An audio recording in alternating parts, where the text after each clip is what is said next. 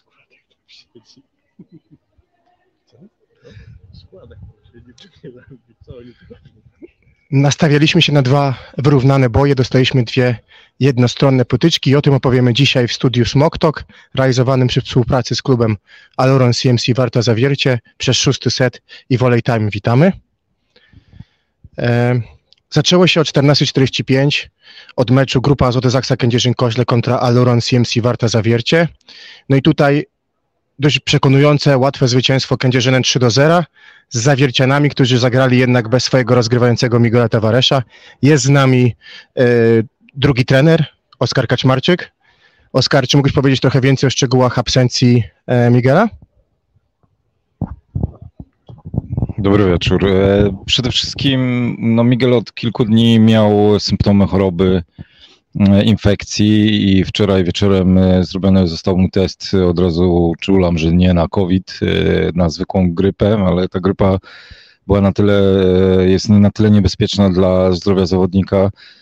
Mieliśmy przykład tego w zeszłym sezonie, że jednak trochę za szybko na parkiet wszedł Łukasz Koczmarek i skończyło się to dłuższą absencją, dlatego po konsultacji z kilkoma lekarzami podjęliśmy decyzję, że nie możemy ryzykować zdrowia Miguela. Miguel bardzo rwał się, wysłał nam dzisiaj 6 albo 7 razy wiadomość, że on chce grać, natomiast komplikacje, które mogły się przy tej infekcji wydarzyć, to jedno, ale b, musimy też zachować rozsądek i nie zarażać, bo Miguel został przy pierwszych objawach odseparowany od grupy, a natomiast no, wszedłby przede wszystkim w naszą grupę, ale też musielibyśmy ryzykować zdrowie zawodników drużyny przeciwnej, więc nie chcieliśmy tego robić. Wiemy, że to był moment, jeden z dwóch prime time'ów powiedzmy w tym sezonie, ale no, zdrowie najważniejsze i musieliśmy podjąć taką decyzję. Pozwolę sobie zadać kolejne pytanie w takim razie w związku z tym, że wyszliście dzisiaj z Michałem Kozłowskim. To jak długo trwała współpraca jego z pierwszą szóstką na treningach, czyli kiedy on wskoczył do grania, tak naprawdę trenowania z pierwszą szóstką? W czwartek, dzień przed wyjazdem do Krakowa, jeśli się nie mylę, bo to wszystko biegnie i po prostu czasami może gdzieś ucieknie mi, ale no, wydaje mi się, że w czwartek, więc mieliśmy jeden trening w Zawierciu i wczoraj typowo przedmeczowy. Okej. Okay. Ktoś chce zadać jakieś pytanie kolejne? Jak nie, to mogę pokombinować. To w takim razie przejdźmy już może do przebiegu tego spotkania, czyli ZAKSA wygrała 3-0 i tak jak schodziliśmy się w to miejsce wszyscy razem, to miałem takie przemyślenie, że tak naprawdę to chyba ciężko będzie coś dużo o tych spotkaniach powiedzieć i ZAKSy z Zawierciem i Resovii z Jastrzębskim Węglem, z racji tego, że to były bardzo jednostronne widowiska. No i musimy tutaj trochę zrobić tak, żeby powiedzieć, że no były to jednostronne widowiska, powiedzieć, że ktoś grał bardzo dobrze i jakoś to jeszcze rozszerzyć, w jakich aspektach bardzo dobrze, żeby nie skrócić tego do tego, że no jedna drużyna była znacznie lepsza od drugiej. No i też pewnie skupić się na jakichś mankamentach poszczególnych drużyn przegranych, czyli teraz mamy na tapecie tę rywalizację ZAKSy z Zawierciem, no i jak oceniasz, w jakich aspektach najbardziej Zawiercie odstawało od ZAKSy? To, co naszą największą siłą jest w tym sezonie, czyli side-out, niestety to trochę się rozwalił, a nie trochę, a bardzo. Nie mogliśmy skończyć tej pierwszej piłki w kontrze, powiedzmy, też graliśmy poniżej naszych oczekiwań, ale powiedzmy nie odbiegało to aż tak mocno od naszej normy. Natomiast dla mnie osobiście wszystko się zaczynało trochę od przyjęcia, czyli my wśród tych 4 zespołów, przynajmniej w rankingach, prowadzimy i mamy raczej dość regularne to przyjęcie i dość takie ustabilizowane, natomiast dzisiaj no jednak było bardzo, naprawdę przeogromna liczba przyjęć gdzieś na 3-4 metr, lewo-prawo i stąd się zaczęło nasze problemy w grze ofensywnej. To trochę też pokazało, bo ja słucham waszą dwójkę, bo to mówię o 6. secie i Volley Time'ie, dużo dyskutujecie na temat, kto jest lider, kto jest najlepszym rozgrywającym w Plus Lidze. Dzisiaj mogliśmy zobaczyć brak Miguela i tego, co on potrafi, bo tak, my nie jesteśmy najsilniejszą ofensywnie drużyną wśród tej topowej czwórki, ale robiliśmy zawsze przewagę w tych piłkach właśnie 3-4 metry od siatki, gdzie gramy bardzo szybko i bardzo pewnie. No z Michałem to dzisiaj tak niestety nie wyglądało i to pierwszy aspekt braku Miguela, drugi aspekt brakło nam jednego z dwóch najlepiej zagrywających w naszej drużynie i to jakbyśmy mogli rozłożyć, tak po prostu powiedzieć czemu, co brakowało przy absencji Miguela, to właśnie przede wszystkim zagrywka i to rozegranie przy trzecim, czwartym metrze. Dodatkowo oczywiście no, im dłużej ten mecz trwał, tym ta wiara w nas po prostu z nas uciekała.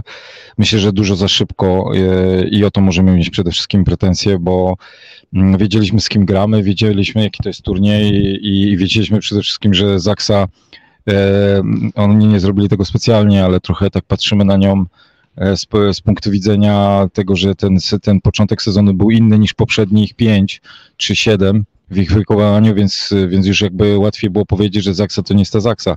My wiedzieliśmy doskonale, że oni tu przyjechali wygrać i myślę, że jutro to też będziemy mogli zobaczyć na własne oczy. No i oni się rozpędzili. Nie uważam, że grali fantastycznie. Grali swoją siatkówkę. Myślę, że w ataku nie powiem, że zagrali bardzo dobrze. Grali ok. Natomiast to niestety nasz atak siadł. No właśnie 16 bloków punktowych Zaksy w 3 setach to jest wynik bardzo dobry. Ale chciałem zapytać Ciebie o to, że najwięcej breakpointów oni robili na ustawieniach zaśrodkowymi. I z czego mam wrażenie, z czego to wynika, bo generalnie wtedy na boisku nie ma Shojiego, więc w teorii gra obronna drużyny powinna być trochę słabsza. A taki najlepszy Wasz moment pewnie to był początek drugiego seta 3-0, skończona ta druga wymiana na 2-0. Widać było dużą wiarę, no i wchodzi Smith i robi się 6-3. Nie do końca jestem w stanie Wam odpowiedzieć na to teraz tak, bo jednak po meczu chciałem po prostu o nim zapomnieć i długo w ogóle o nim nie myślałem, później się zaczął ten drugi. Ale natomiast ja zwrócę na uwagę na jedną rzecz, bo Zaksa dzisiaj nie punktowała w przyjęciu, ale no my się wszyscy możemy od nich uczyć fantastycznej taktyki zagrywki. Wielokrotnie po prostu zagrywali przed Łukasza Kowalczewicza tak, by go wyeliminować z ataku. Zagrywali w atakującego, by jak najbardziej utrudnić nam rozwiązania w ataku. No, w Kwola oni grali naprawdę kapitalnie. David Smith, wiemy dobrze, że jest jednym z tych najlepiej zagrywających środkowych w lidze. Może nie najpotężniej, najsilniej, natomiast to jest gościu, który potrafi wszystko. Dima Paszycki z każdym kolejnym tygodniem zagrywa coraz lepiej i coraz pewniej i też z różnymi wariacjami, ale ja u Piotrka kiedyś to też mówiłem w programie, że niezwykła kultura zagrywki Zaksy z poprzedniego sezonu, ona znikła na początku tego, ale ona wraca i dzisiaj zapłaciliśmy dużą cenę. Oni nas bardzo dobrze taktycznie wypstrykali, eliminowali nam jedną opcję, przy tym braku przyjęcia, o którym ja mówiłem, czyli nie mieliśmy tego przyjęcia na 1,5 czy na pół metra od siatki, tylko jednak na 3-4 i wtedy automatycznie kasowali pierwsze tempo, automatycznie kasowali tego, który przyjmował i wtedy łatwiej im się blokowało, więc może nie odpowiedziałem w 100% na to pytanie, ale chciałem podkreślić, że kapitalna praca. Tam było mało, powiedzmy, taktyki numerkowej, tam było bardzo mocna, idealna wręcz gra przeciwko nam. Jednym z, myślę, niewielu takich pozytywnych punktów w waszej grze był na pewno dzisiaj młody Dulski, który wszedł na boisko i dał świetną zmianę, 9/13 w ataku, a chciałem zapytać, czy potencjalnie, gdyby utrzymał formę, czy jest szansa na to, że zobaczymy go w najbliższych tygodniach w pierwszej szóstce i czy zgodzisz się z tym, że to jest już zawodnik ukształtowany i gotowy do grania w Plus Lidze? Jest gotowy do grania w Plus Lidze, natomiast ta liga jest długa, wyczerpująca i z mojej perspektywy jego proces wchodzenia w drużynę jest idealny, czyli krok po kroku, nie wrzucamy go na głęboką wodę. On rwie się i bardzo by chciał być na tym parkiecie, ale myślę, że gdybyście tak usiedli z kartką papieru, zobaczyli, on z każdym tygodniem gra coraz więcej i za każdym tygodniem potwierdza nam, że możemy na niego liczyć. Dawid Konarski jest niezwykle doświadczony i dzisiaj absolutnie nie możemy powiedzieć, oczywiście statystycznie te numerki były słabe, ale też wiemy w jakich momentach i z jakich piłek atakował, więc decyzję mieliśmy dzisiaj, jeśli chodzi o zmiany, dość prostą, bo chcieliśmy uprościć trochę grę. Dawid jest zawodnikiem specyficznym, potrzebuje dokładnej, szybkiej piłki. Dula jest zawodnikiem, który wykorzystuje raczej swoje parametry fizyczne, więc chcieliśmy po prostu postawić trochę na łatwiejszą siatkówkę. No i Dula się obronił, po raz kolejny się obronił, więc ja nie chcę deklarować, bo przede wszystkim jest to decyzja trenera Wieniawskiego, ale myślę, że widzimy, że z każdym tygodniem Dula na tym parkiecie jest coraz częściej i to nie jest tak, że ktoś ma u nas zamknięte drzwi do pierwszej szóstki. Myślę, że pora przejść do drugiego spotkania i tutaj nawet jak rozmawialiśmy w kuluarach po pierwszym meczu, rozumiejąc osłabienie Zawiercie, mówiliśmy, że nie, no w drugim meczu to już na pewno będzie tiebreak, na pewno będzie równo. Spodziewaliśmy się zupełnie innej Resovii, a chyba i też Jastrzębie zaskoczyło na plus, no bo wrócił Błaje, kapitalnie zagrał Tomek Fornal i to w bloku, i w ataku, właściwie w każdym elemencie na oczach Nikoli Grbicia. No i jakbyś powiedział mu, Oskar, z czego dzisiaj wynikała największa różnica? No bo zaczęła bardzo dobrze Resovia, parę piłek do Muzaja, było 6-2, mówimy o, może będzie tak jak w pierwszym meczu, ale na rzecz Resovii. I potem powolutku dochodziło do gry Jastrzębie, które nie wykonało żadnej zmiany, ale Jastrzębie, które poza Kleweno zagrało na kapitalnej skuteczności i efektywności ataku. Ale to był fantastyczny mecz, bo działo się w nim wiele. Zacznę od tego, że kiedyś Tomek Fornal to mi z liście chyba w kuluarach, gdzie sprzeda, bo ja nie uważam, że on zagrał dzisiaj fantastycznie w ataku. Pamiętacie, ile raz atakował na lewym skrzydle? 10. Nie, myślę, że nie przekroczył 6 albo 7 razy. Na pewno ja pamiętam 3 ataki z szybkiej piłki na lewe skrzydło. Tak, natomiast jeśli atakował na lewym skrzydle, to atakował z wysokiej piłki i też średnio sobie, powiedzmy, dobrze sobie radził, ale to nie były jakieś kapitalne liczby, natomiast miał wyczyszczone pipy i oczywiście to jest jego siła, że on je kończył, natomiast no, to nie był wybitny mecz. Wybitny mecz to miał Stefan Błaje i to było coś niesamowitego. Ja powiem, przechodząc trochę, co się wydarzyło w tym meczu, bo dla mnie nie takim troszeczkę mecz ze smaczkiem był tutaj dwóch atakujących, czyli Błaje i Muzaja. Musicie sobie połączyć kropki dlaczego, ale zaczyna się ten mecz i Maciek Muzaj kończy 3 fantastyczne ataki. I mówię, widzę odpowiedź. Natomiast zaraz idzie na zagrywkę. Pierwszą zagrywa super as, tak? I drugą w połowę siatki, w półsiatki. I do tego to było 3-3, a później 1-10. I to niestety trochę takim był mecz, w którym ja nie chcę powiedzieć, że oni nie weszli w ten mecz, bo oni weszli w mecz bardzo dobrze. Ale zapłaciła Resovia trochę cenę za to, że w tym sezonie choćby nie grała pucharów i tych takich trudnych meczów, bo oni mają kapitalny sezon i grają naprawdę dobrze, równo. My za tydzień z nimi się spotkamy i będziemy mieli na pewno ciężką przeprawę. Natomiast Resovia zagrała 4 trudne mecze w tym sezonie. Dzisiaj był 5 i przegrała 4. I prawda jest taka, że tutaj podczas takiego turnieju my też zapłaciliśmy za to cenę. To trzeba umieć je wygrywać i to nie chodzi o stricte siatkówkę, ale trzeba umieć naprawdę przetrwać trudne momenty i oni pękli przy pierwszym.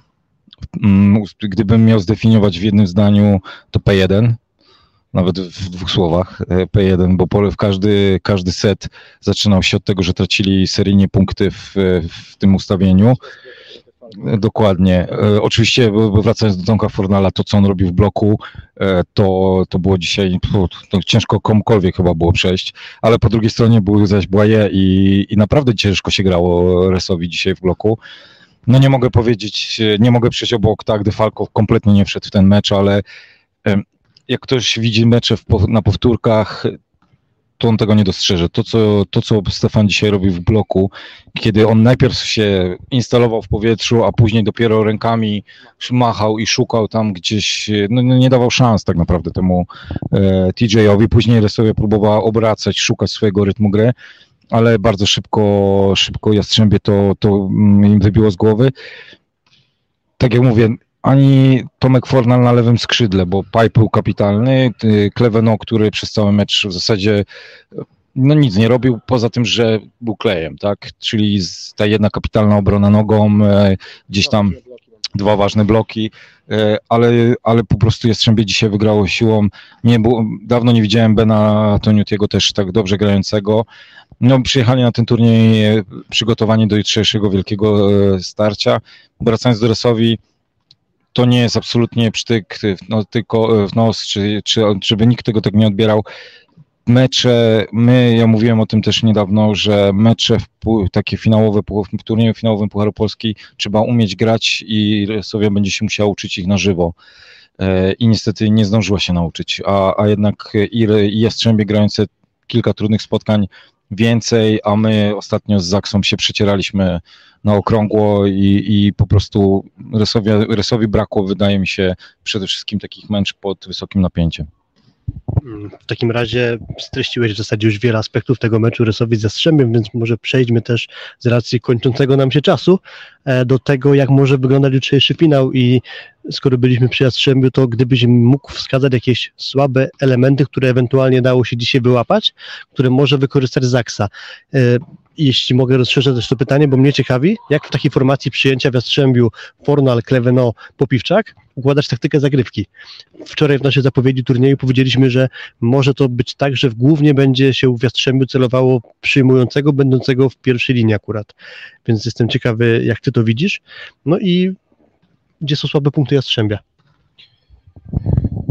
O dziwo, Jastrzębie dzisiaj bardzo słabo przyjmowało, albo inaczej, no na pewno zagrywka Resovii jest bardzo mocna, ale w połowie pierwszego seta no, zrobiłem sobie taką notatkę, Jastrzębie nie przyjmuje, ale za to broni, bo i przez całe spotkanie de facto oni utrzymywali tą piłkę, były momenty lepsze, były momenty gorsze, natomiast to nie było to Jastrzębie, do którego nas przyzwyczaili w zeszłym sezonie, bo chcę opowiedzieć wam anegdotkę, pod takim kątem, że jak masz taką linię przyjęcia, to nie wiesz, kogo zagrywać.